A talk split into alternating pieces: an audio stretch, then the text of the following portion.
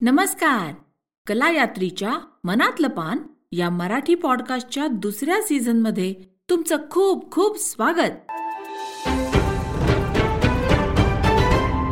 अमेरिकेतले मराठी लेखक आणि कलाकार यांचा सहभाग असलेलं जगभरातल्या मराठी लोकांना जोडणारं मनातलं पान. त्यावर आज उलगडतोय समृद्धीचा मोसम. लेखन शिल्पा केळकर.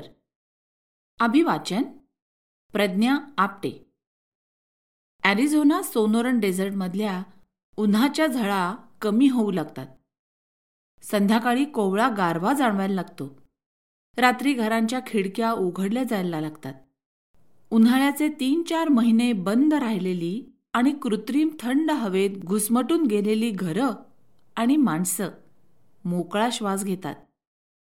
आजूबाजूला असलेल्या वाळवंटात रात्रभर काय चालतं याचा पत्ता एरवी लागत नाही. पण आता मात्र उघडलेल्या खिडकीतून तेरान घराचा भाग बनून जातं. कायोटी रात्रीतून ओरडतात मागच्या अंगणात हॅवालिनांची खुसफुस होते. बॉबकॅटच्या कचाट्यात सापडलेल्या पक्षाचा करुण आवाज काळीज हेलावून सोडतो.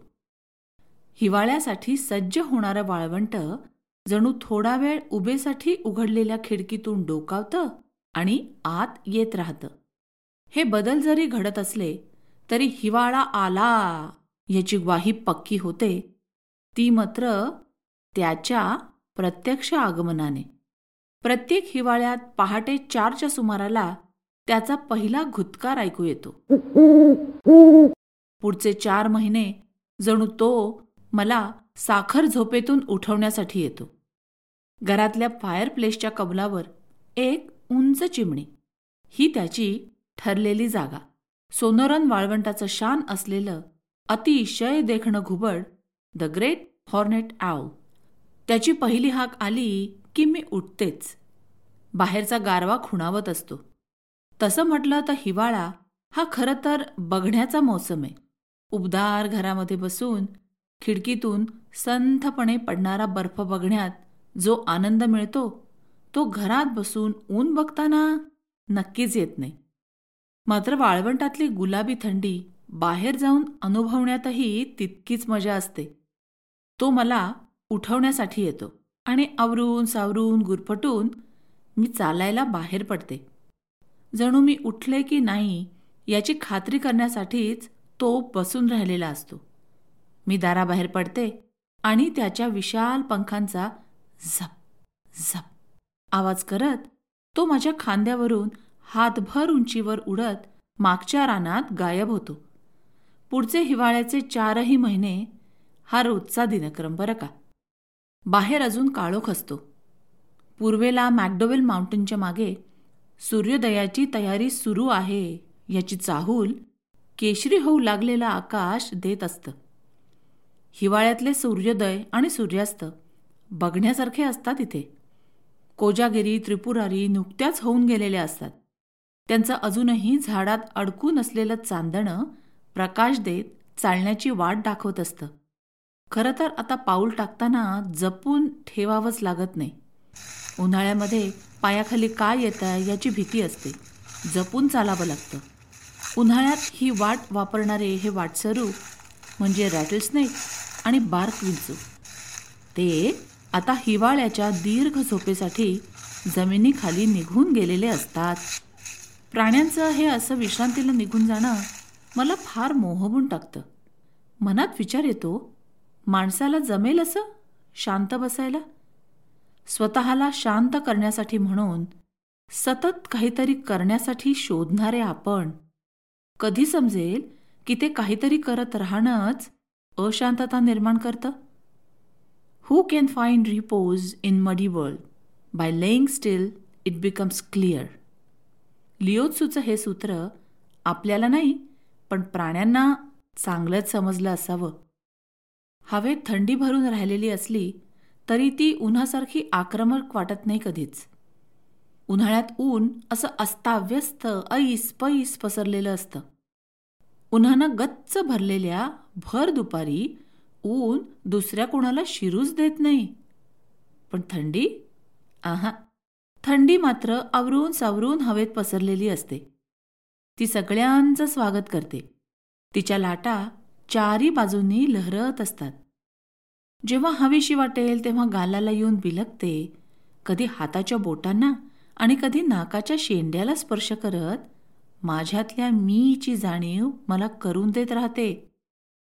हे असं थंड हवेत लांबवर नाकाचा शेंडा लाल होऊन गोठून जाईपर्यंत फिरायला जाणं ना मला फार आवडतं.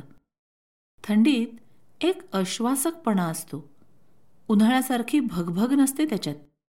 थंडीत सकाळी चालताना एक पूर्णत्वाची भावना अनुभवाला येते.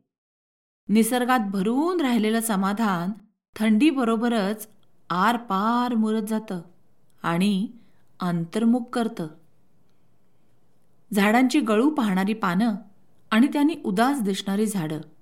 या साऱ्यात स्वतःला सावरत उभे असणारे कॅक्टस आणि पालोवर्दीची सदाबहार झाडं.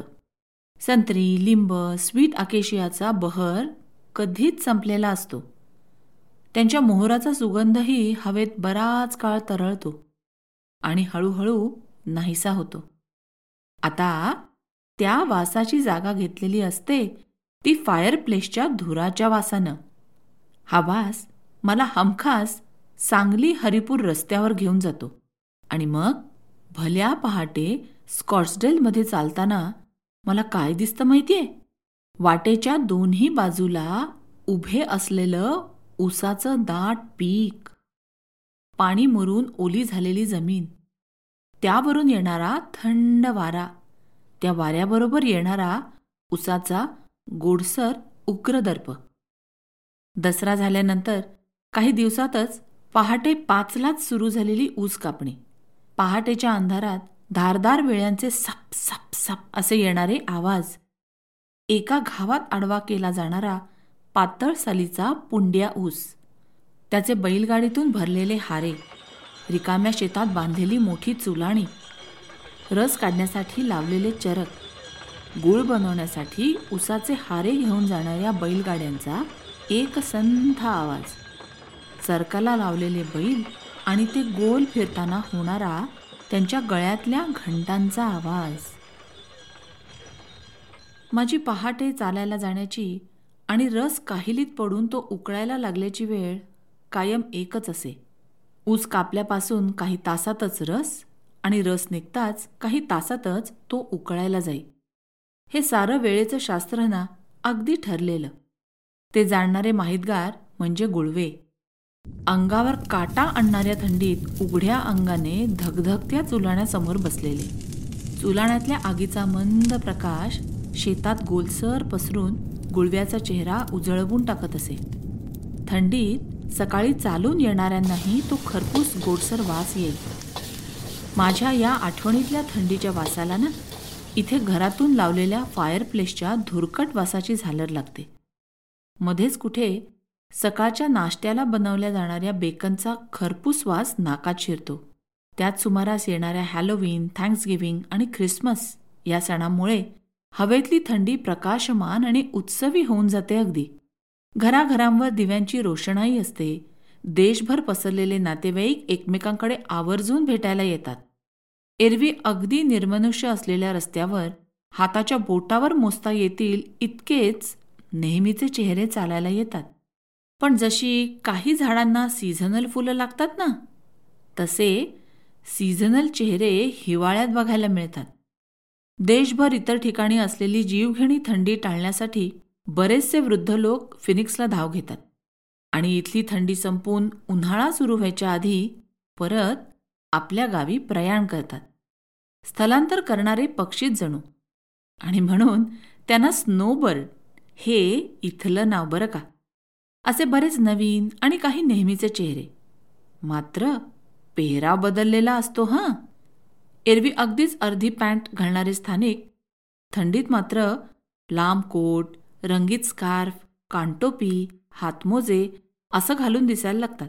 नीटनेटका पोशाख करणारी माणसं गावाला देखणं करतात.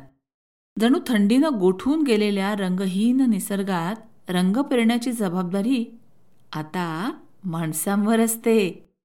मग एकदा थंडी संपली आणि कॅकटाय बहरायला लागले की इथली माणसंही आपली जबाबदारी संपली असं म्हणत परत साध्या पोशाखात वावरायला लागतात. हिवाळा हा ऋतू खाण्यापिण्यासाठीही समृद्धीचा मोसम बरं का? उन्हाळ्यात खायचा उत्साहच नसतो.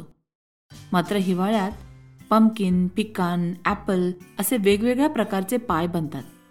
Rum chocolate tiramisu cake ginger bread cookies bake केल्या जातात.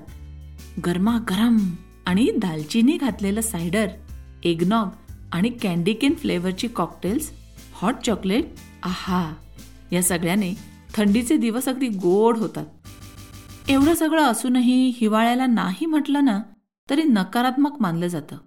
लेख कविता यामधून इतरही कलाक्षेत्रात आणि माणसाच्या नेहमीच्या बोलण्यात हिवाळा हा नुसता निसर्गालाच नाही तर माणसाच्या मनालाही उजाड करणारा मोसम असं मानलं जातं.